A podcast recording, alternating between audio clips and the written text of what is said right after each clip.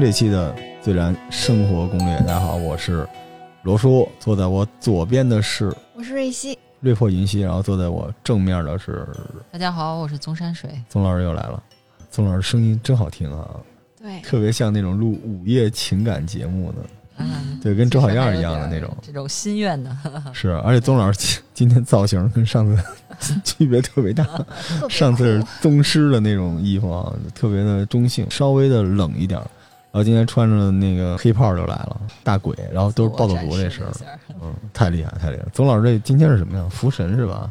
啊，对，以威佐啊对满袖，瑞希 看傻了吧？宗老师，宗老师，你踩着滑板来可？以的话，我可以从平谷骑着滑板来，估计要明天你才能见到我了 行我们先说一下，近期宗老师又有一个活动。宗老师是我们《头号玩家自然生活攻略》的好朋友，也是我们耕读书店的好朋友。我们耕读书店的只有两种绿植，一种是宗老师的，一种是我买的假的。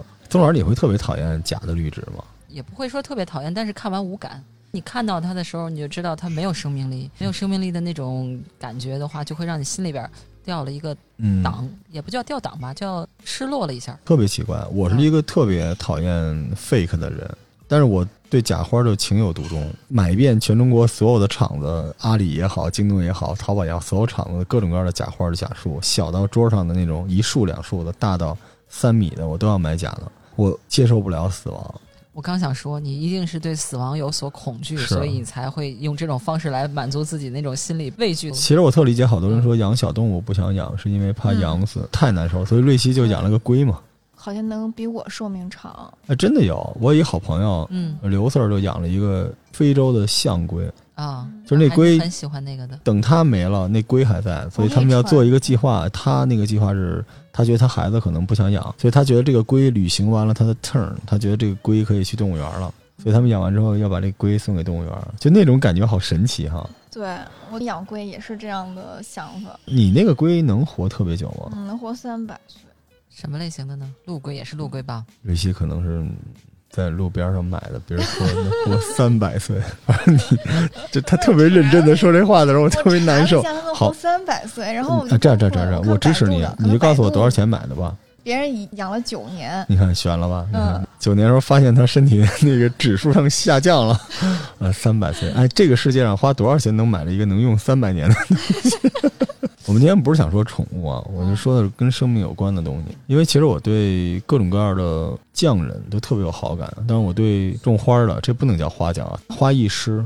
可以说自己把自己开拓出来了，做了一个行业，说的有点大，但是我确实认为做设计能表达我想表达的感情也好，或者是希冀也好，他的那些所牵绊的很多东西，我觉得都能通过我这个设计，然后能表达出来，然后算是一个特殊的行业吧。希望能有一个以后给它命名，或者是给它单独成立的行业，那我就取决于这个事儿最后能做多大。如果做的很大，您说什么就是什么；不然的话就变成匠人了。希望您不是匠人啊，匠人在这个时代都不是什么好词儿。你全家都是匠人，瑞希。这匠人一般就是说你做的东西你自己喜欢，外人不一定喜欢，然后你还过得挺苦的。不说了，希望宗老师越来越好，因为做宗老师的活动的运营的时候，我们就会发现其实它有很多层。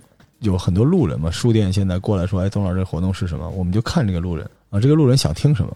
我们既可以说它是一个跟多肉有关的知识，啊，是一个知识讲座，又可以说是一个手工课，对吧？还可以说是一个心理健康的一个东西，都可以融合在一起。所以现在这个世界上，可能大家的毛病太多了，所以压力太大，导致需求是复合性的需求，很难有一个单独的一个东西说只干这件事儿。对对对，那我们说回生命力的事情啊，我小的时候不敢养花，就是因为怕死，而且我见过很多那个花盆儿，之前还郁郁葱葱的，最后就那个土都黑了，上面就几个枯枝的时候，难受死了。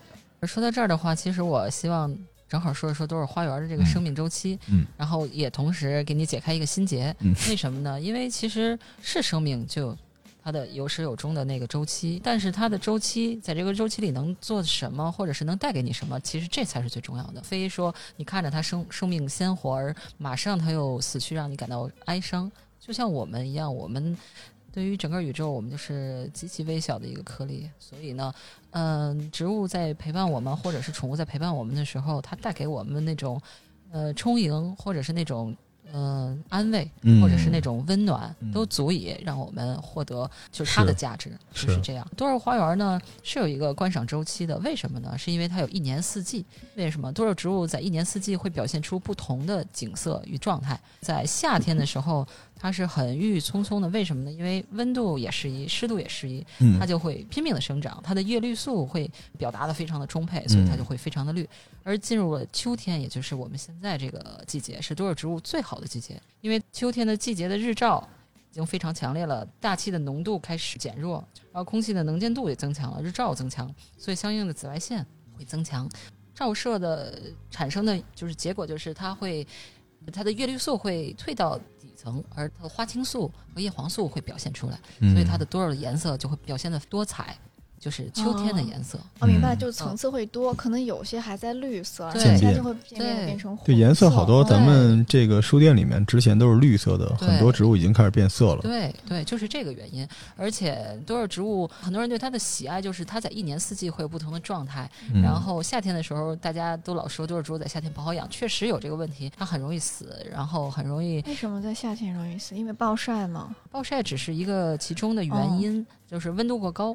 嗯、然后我觉得这个会在我们的活活动里给大家讲。可以，嗯，好吧，我们留一个小小的。应该不是晒，你知道为什么吗？嗯。现在很多人家里都没有那么多的窗户，嗯。但我阳光都进不来，很多闷的，它可能是热死的，它不一定是晒啊死的，对对。可能是闷死，因为我把它喷了水，那淹死的。然后晒了，啊它，就瑞希的那个问题就是在于它喷了水，没有及时通风，嗯，然后通风不够呢，它那个水在花心呢形成积水，然后通过阳光的直晒呢，哦形成了放大镜的效果，哦就对细胞造成损还能。这样放大镜？所以它是晒，它是晒死哎，那我杀人的时候，就比如头顶上一段时间是脱发的，然后 脑门上有一坑，然后积了一些水，然后慢慢有一天我突然在盛夏时节就，着了，好吧好吧，对不起，就昨天跟铁探长录那个 那瘾还在，还能偷狗呢。秋天是跟生命息息相关的一个季节啊。我们这不是一个商秋的节目，刚才跟董老师也沟通了，但是秋天是一好日子。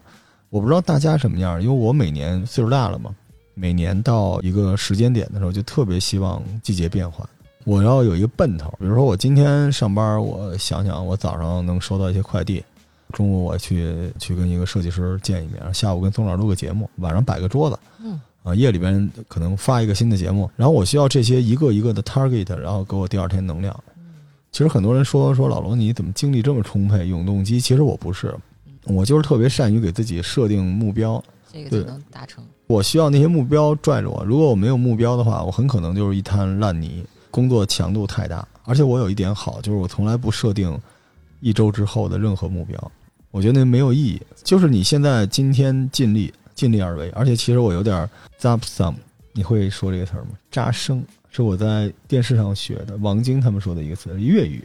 我这个朋友圈里可能小伙伴有人怼我 zap some，好像是这么说，叫扎生，大概是这个意思。扎生，扎生，就这个词是粤语，就是说广东文化、老香港的一种精髓。无论怎样，都要继续向前，只是不用把脊梁挺得很直。就很多时候认个怂也要过去，不能原地踏步，要往前走。比如说拍电影，说今天下午我还没准备呢，也拍；嗯录播课说咱没就录了，硬录，录完还挺开心。有的时候这种感觉特别好。我是有这个精神内核的，但是我内心有一个特别大的期待，就是秋天。啊我虽然说不愿意做那么多计划，但我老觉得每年到了九十月份，就是给这一年定性的时候。嗯小的时候没这个感觉，小的时候总希望早点长大，万一明年能遇见一个更好的姑娘啊，能多赚点钱呀，然后这个乔丹多出几代呀，是吧？老詹多拿几冠呀。但是岁数大了，就总希望今年这一年自己没有白费。我这个说的稍微有点儿拿劲儿啊，但是跟大家说，你不妨想想这个事，就是你有多久从来没有想过这一年是不是荒废的？可能是得想一想，偶尔想一下。最终的目标是，哪怕你重了几斤都行，就是你要对自己整个生命周期这一年，你要做盘点吗？对你要看自己一下，而且你不要在年底去做这件事情，因为一切都来不及了。对，年底你做的所有东西都是 say goodbye 了，我我刚想说，有很多人会到春节前，嗯或者是那个就是十二月底的时候去做。但是如果你不提前的看看，然后这个有没有机会还挽救一下今年，是是不是？哎这个特别重要，这就跟一个考卷啊，还有 十五分钟交卷的时候，最后这十五分钟，如果你能够复查一下或者写点东西什么的话，那顶原来半个多小时。对，没错。所以今年随着大家都活在可能是疫情吧等等各种各样的问题，对这年里面今年人际关系会变得比较特别，有些更好，有些更糟，然后有些虚幻的泡沫破了，但很多人又生出很多新的梦想啊。但你是否配得上这些梦想啊？你是否明年有一个更好的一个开启？我是觉得到了秋天，大家应该好好的总结一下这一年。只有自己要更多的去思考，然后自己的人生。嗯当然，刚才说多肉为什么它会变色，那个是从学术的角度，或者说从他专业的那个知识角度来说，但实际它还有另外一个原因，就是说的简单一点，它就是为了生存。生存，对，就因为它变得更艳丽对，因为阳光太过于呃强烈了，它为了更好的抵挡这些。哦。它是用这种方法降温是吗？就是对，实际是抵御，哦然后让它更好的生存。哦听到这里边，大家还是多穿白色的衣服吧。要是多肉几千年才进化出这东西，真的有这么大的影响吗？对，有的。哦，对，它除了通风之外，它温度、体表温度，而且多肉一般一直都在外边对，对对对，它的原生态环境，刚才咱们不是在哦讨论说晒死的问题，嗯，还是热死的问题。实际其实老罗点到了一个很重要的问题，就是说它由于吸热温度过高，然后是晒导致温度过高热死的。嗯其实用晒和热 OK 都可以。太有意思了。所以你看，一个小小的植物啊，多肉一直我印象里面就是生命力，它就像很多普通的人一样。宗老师热爱多肉这件事情，在我心里面是很高级的，因为我们将来在别的节目里面会介绍中式、日式各种各样的插花等等之类的。我当然认为这都是对生命的礼赞啊，对艺术的致敬。但是多肉首先是生命力，生命力是一个特别特别重要的东西。为什么多肉很多人喜欢它？因为它本身的形态就像花儿，而不是非要像就是那些开花的那些植物要等到那个开花的季节。嗯然后再去开，它自己本身就像花朵一样，嗯然后它自己然后保持那种状态，而且那种颜色、那种形式，然后就是能有一个很久的状态，让人能知道那种坚持，或者是它的在不断的改变或蜕变中，然后展现出那种美丽。比如说我夏天的时候是一个颜色，冬天的时候又是另外一个颜色。嗯，所以我们就刚才说的都是花园，它在种满的时候，刚刚种满的时候是一种很美的搭配的那种效果。当然，它在自然生长的过程中会成长成另外一种状态。嗯，虽然它里边会可能啊会有一颗到两颗的死亡，但是也属于很正常的生命的代谢，因为你不能保证每一个生命都是一个就是完全能健康的那种状态。嗯然后，但是呢，它会长成另外一番样子。当在第二年春天和夏天度过以后，它秋天完全又进入发色的状态的时候，你会感受到那种一年四季轮回的那种美，嗯就是我哦，们让我想起来的那种。对，这让我想起来一件事儿。就那天，其实有一个报名的女孩是现场在这儿报的，她就跟我聊，其实她就是想找嗯在北京当地种植的多肉，我们就是因为她怕买了很多多肉回来养不活，是的，所以我就跟他说，那你就来参加我们的节目吧，因为我们这里卖的多肉全部都是北京当地种植的。对我们是本地养殖嗯很多年，然后进行了呃育苗与筛选的。这样的话，它能适应我们，而且北方的环境，然后更好的展现它自己的姿色的那种多肉，我们会留下来作为我们的花材最重要的花材之一。而那些死了的，我们虽然很惋惜，但是这是它的生命的价值。就像呃日本人吃饭吃料理，我因为老罗你不是在日本待了很长时间吗？就是说他们为什么要生食？其实我对这个文化有一点了解啊，不算很多。他们觉得在食材最新鲜的时候，然后最富有营养以及最能给人提供好的优质的能量的时候，把它吃掉是对它最大的敬畏。呃，就对生命最大的敬畏。我觉得花材也是一样的，嗯，花园也是一样的，在它最漂亮，然后能带给你呃无限美好和心灵的嗯补偿也好，或者是满足也好，或者是你希希冀他能给别人带来的爱与希望也好，能让他给别人带来快乐，我觉得就是最重要的事。嗯，养花是这么个事儿啊，就人和植物之间的互动，包括人和动物的互动，其实都是为了满足人来自洽。人都是想跟其他的人或者跟这个社会去交互的。我原来有一个老领导，希望他现在身体依然很好嘛，非常非常的大的一个领导。然后当时叫我喝茶，我是只喝可乐的人，嗯然后他嗯叫我喝茶，就无论如何，他跟我说：“你看这个茶是几万，这是什么的？”我说：“如果您是个茶人，您不用跟我强调价值啊。”后来他就跟我说：“他说我告诉你，我要跟你说的这个，不是告诉你它贵就好喝，就是我们为什么在喝茶，因为这些茶弄下来之后，泡在水里的那一瞬间，可能只有几秒钟，那就是这个茶离开它的母体之后，它的茶生最美好的一个阶段。嗯所以我们为什么要用功夫茶？为什么要洗杯子？不是洗给你的，是洗给茶的。尊敬，对就是当人对这个茶有一种敬畏，然后你拿着杯子，你可能会喝一口，你说哦，好茶，或者你心里觉得就这样，但实际上这个东西对于你来说是你浪费了一个心境，就跟我们有时候来店里面买东西啊，我们一个碗卖三百多，日本的碗，他觉得贵，他觉得这碗应该就是一模一样一碗就应该是路边上有那九块钱的，我说您说的也对，您就买那九块钱的，为什么呢？不是说你没有见识，或者说你没有钱，是你可能你的生命中，你的人生里边不需要通过鉴赏多三百块钱的碗给你带来那份感动，你不需要这个，对吧？这个不是高低贵贱的问题。对，当然，我不是说喝茶的人就一定好，因为我最近还是喝可乐喝的多。我之前做了茶的节目，嗯，那时候我为了做那个茶的节目，其实我黑茶喝的比较多，但是红茶、绿茶我是不喝的。为了那时候跟李老师一块儿艾文录节目，然后喝了大概半个月之内吧，喝了几十种茶几。十种啊，对，其实到现在为止，我还是觉得，就是你生命里面是不是缺那么一个感动，说你要跟这个茶一个互动，就它可能没有那么仪式感，但实际上喝茶就是这么回事儿。我个人一直这么想，包括咖啡也是一样。就那个时候，我老推荐大家去喝手冲等等之类的。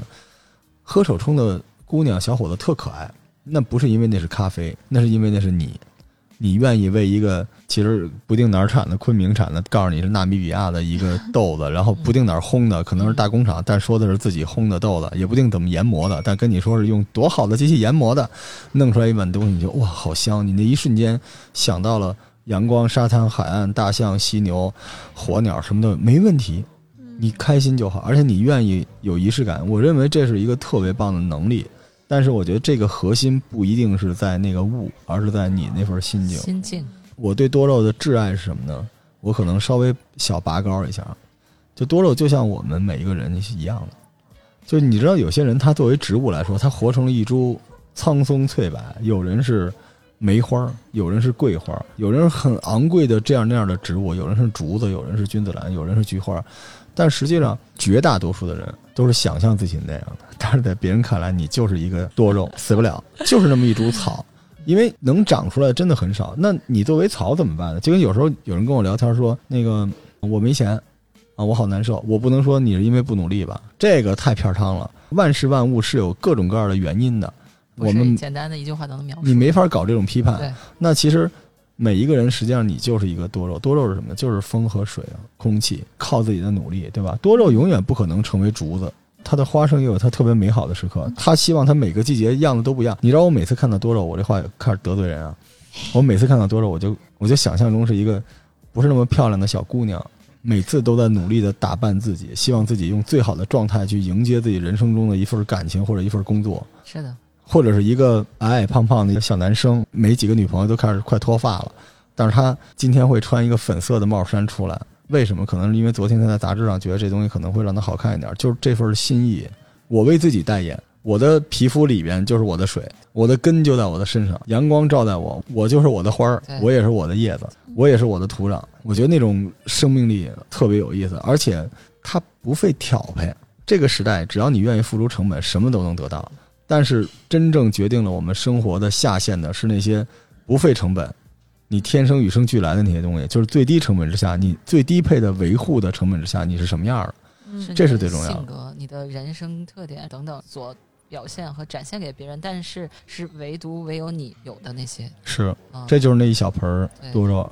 那这个我突然想到，就像一个人在遭遇到困难的时候，我可以用最低的成本维持。对来维持生命，活下来，活下来，活下来就好。嗯，然后，但是在我能够发光发热的时候，我就会极致，然后我把我自己发挥到极致。对。，嗯，对，就是有那种感觉，就不能把这盆多肉养死，就会有那种同理心。而且多肉有一点特别有意思，宗老师做的多肉是这样，他一盆里有很多种，就他们之间是有那种羁绊的，你知道吗？有时候我就想象我听众中的很多小伙伴每天在群里面聊。我们的这个听众群啊，再做个广告啊，最燃生活攻略，然后或者是在群里面加柚子、加瑞希、加森森、加混沌、加腿哥都可以啊，加朵儿、加爱丽丝，我们网管好多都可以进群。群里边的人的价值观是不一样的，他的环境、处境等等都不一样，但是他们特别和谐。人和人之间就是这样的，厉害的人是他身上有四五种颜色渐变，不厉害的人每个人是一种颜色，只要他排好队，他一看也是个渐变。所以很多时候，不同的人，就是你跟一个五线小镇的青年聊他们家的凉皮儿，对吧？你在跟一个留学纽约的男生讲他未来可能的年薪百万的工作，但大家都有可爱的点，就是我们这些平凡或者不平凡的人，通过某种介质连在一起，这世界才好玩儿。对我特别喜欢看那个一大盆儿一大盆儿的那个，我看那边过瘾，是不是？对，而且我觉得他们之间就是挤在那儿，对，特幸福。是。其实我就是想那种呃热闹的那种、欢腾的那种、快乐的那种、满满的那种，我都可能找不到更多的形容词来说。当他们在一起的时候，我心里的那种满足感就会特别的强烈。喜欢热闹啊，呃，对，我也是，热闹我觉得北京人都喜欢热闹。不分地域，分年纪，对或者分生活的境遇。我们那时候招姑娘喜欢就是酷，酷的意思就是什么呢？就是冷，你知道吗？这人就是得高冷，然后特烦人。那时候恨不得就是加一包，弄一杂志，就非跑到一没人的地方那儿看去，然后出门也自己一个人去。后来老了老了，就是在北海道都得去那个人最多的那条街上住，就是喜欢看旁边的人，哦活色才生香。对，哦，嗯，嗯所以多肉也是活色才生香，不同的颜色啊。造型就这么说，就就土土的那种憨憨的啊，铁憨憨那种样子。但实际上人家颜色可妖艳了，这好奇怪呀、你知道吗？人家那个颜色出来的那种感觉跟 P 完了似的，这就是秋天的颜色哈，秋天的颜色。姹紫嫣红。对，既然说到秋天的颜色，我们就少不了吃吧。你 喜欢吃什么？在秋天的时候？我是分颜色的，因为我毕竟是一个中医，中医我都快忘了我是中医了。我跟大家预告一下啊，今年双十一之后我会有一个那个大直播去，对，到时候大家可能去那边，我要挂上胡子，哦，然后戴上那个红脸蛋儿给大家直播，真的真的真的真的真的，因为我要恢复我的中医身份了，因为我们每年秋天进补，哦，我那好多药 得得卖呢。啊，我我身期待啊，期待一下。我身身边这一茬男生终于到了需要壮阳的时刻了。好了，呃，我们说回来，吃颜色确实稍微有点讲究，因为我是强迫症。哦，我们家秋天呢，就是各种橙色、金色的东西。您知道我穿衣、吃饭、买东西，我最喜欢的就是金色，我就喜欢金色的那种卡皮，卡的，哎，就喜欢那种温暖那种或者橙色。所以我秋天最喜欢的两个食品，一个是柿子，一个是螃蟹，就是俩，而且都是见了鬼了，说这俩我们中医谁说的？这俩不能一块儿吃，他故意跟我作对。这个我跟大家辟一个谣啊，但很可能是那个人就是吃柿子的人买不起螃蟹，吃螃蟹人买不起柿子，所以就是这么来的。我这个辟个谣，所以我特别喜欢这种颜色的东西，而且放在那儿就觉得特好看，老想摸它。宗老师因为这事儿准备了一个全是柿子的活动，希望这回的活动的话，大家能吃到可以让我们觉得好的柿子，但是可能还是由于气候和节气的原因，还有点早。实际其实如果要是吃北京的那个 turtle meat 的大柿子的话，还好得是等在十一月份左右的时候。热心，你听过这词儿吗？宗老师口真正，不愧是从二环搬的。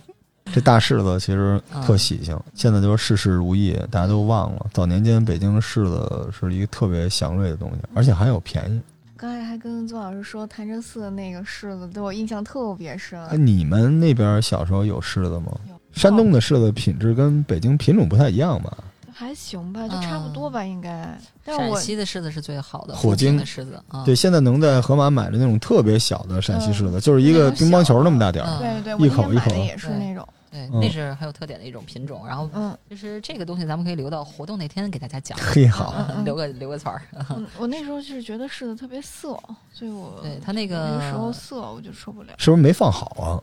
就是吃早了吧？那柿子得放在窗台上对放，嗯暖气上面对，放的都不行了。然后那个放在手里边，就是你破口那地儿，可能整个柿子就爆了，对得那才样。甜。对就那个肯定是甜的。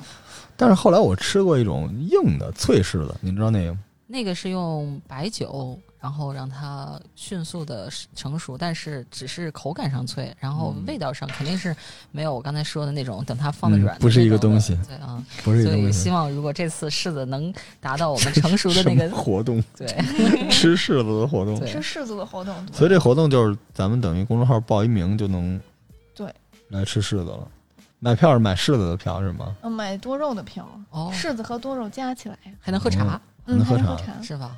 活色生香，所有有的这样的时候猪耳朵吗？怎么听着那么爽啊？这，带呀，您带来。但我这周末不在呀，我这周末就是这周末了，等于这周末的，但是周日下午可能我们一般不录特别有时效性的节目啊。大家听到这儿，遗憾就遗憾了。你听到这期节目的时候，应该这个活动还没有开始。我们好像从来不在节目里边带活动，嗯是吧？我们都一天到晚带宗老师，我实在 太喜欢宗老师了。秋天好像有各种名目聚会，总是有一个机会。我们要秋个游啊，要爬个山、嗯赏个夜啊，出去吃个海鲜啊，然后等等等等，然后各种理由。我第一个想到就是贴秋膘，嗯是就 就是吃，就是各种吃肉，嗯，对，那叫秋膘。我好多的同学就好久不理我的，后来这两天都出来找我说一块儿聚聚什么的。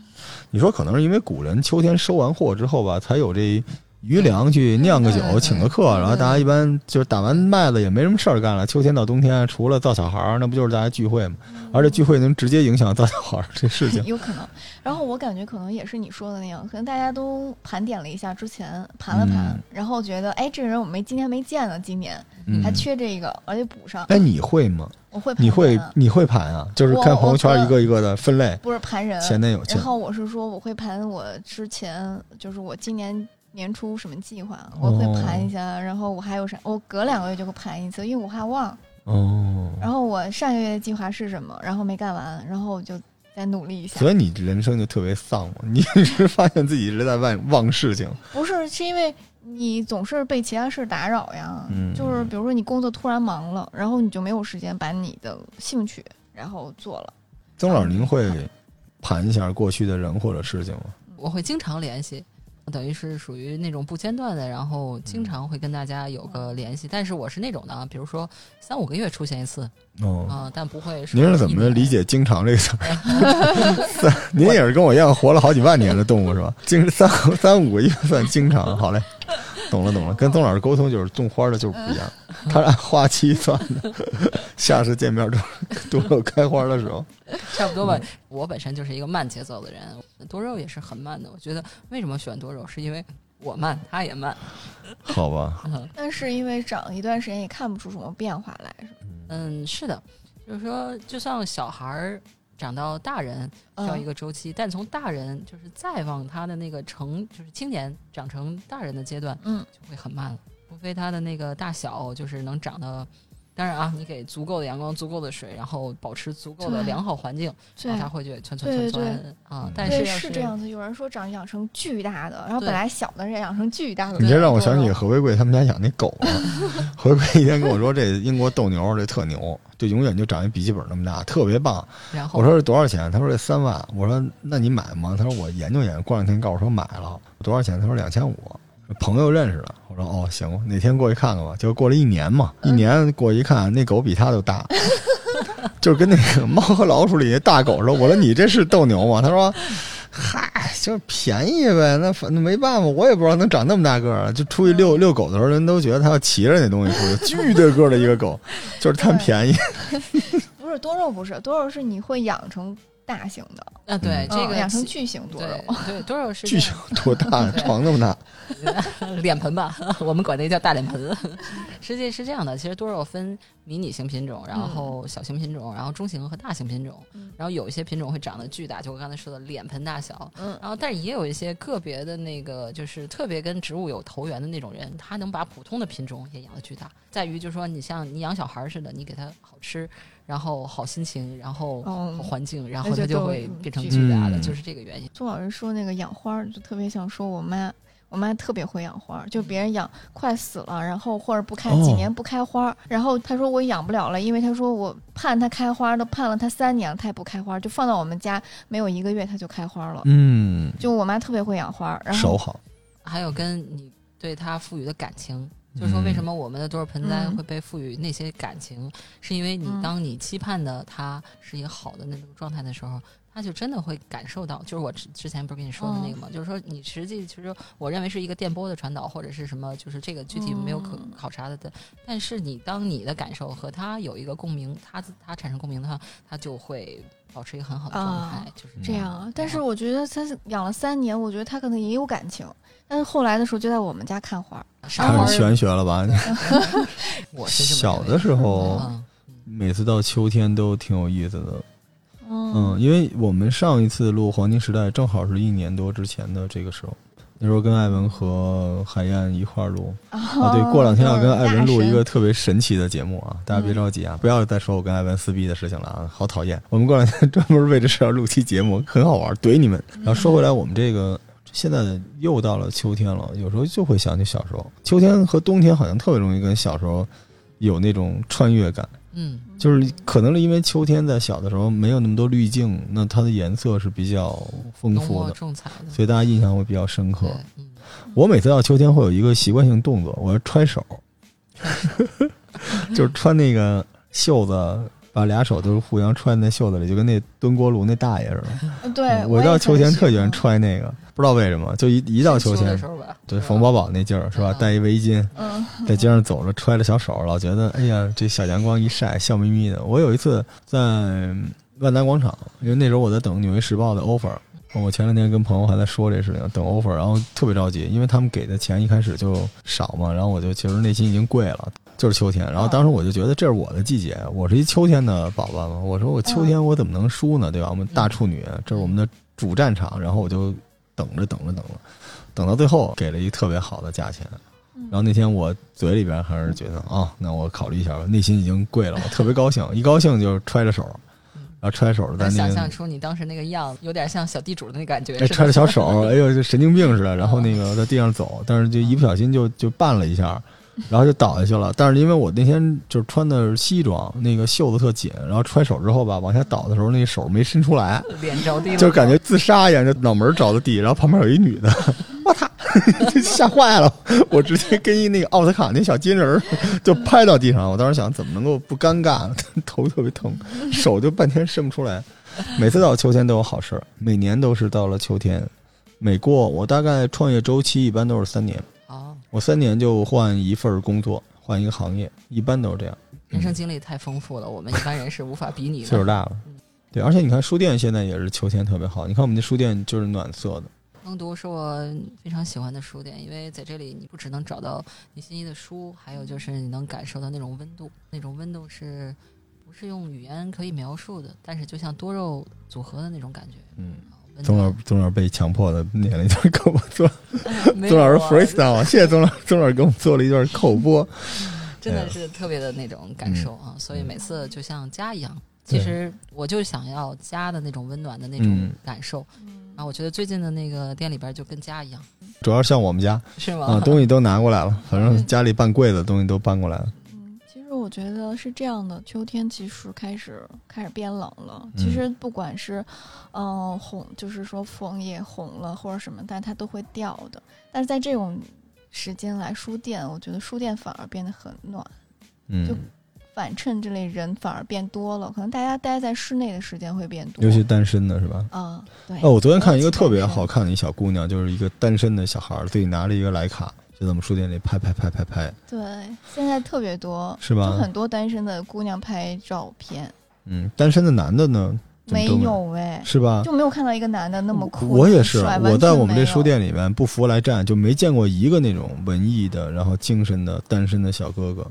有一个拿相机的是吗？铁探长，那他们还没有 get 到你们，我一定要把铁站给婚配 了。对啊对我这这是我们这节目另外一个 故事。另外一个话题是吧？秋天的时候，如果男孩儿或者女孩儿，尤其男生啊，我穿个风衣，拿个相机，在外边拍拍叶子，拍拍柿子，拍拍街道，我太棒了。现在这种男孩都少，现在都拿一手机啊。都是，大爷，对你经常拿着那个什么特别哎呦贵的，我们这书店您不知道，宗老师每天早上一开门嗯就满，我们第一个坐满的点儿是十点钟。嗯。就是因为我们最近经常上电视台，十点钟开门。哦，门口全是大爷，哦，然后这些大爷是看北京新闻的，对嗯然后都来。然后我们听众里面也有大爷啊，跟大家说一下，您跟老康商量一下，就是只要是大爷，我们就是来店里，我们都所有的货品都打九折。哦，对，只要是大爷，就或者长得像大爷的也 也行。伪装成大爷的也可哎呦以。，每天早起您不知道，真是朋友圈里边你老看一个老爷爷喂一老奶奶喝东西，我们这儿全是每天早上拉个手。那就说明我们那种浪漫，然后被他们 get 到了。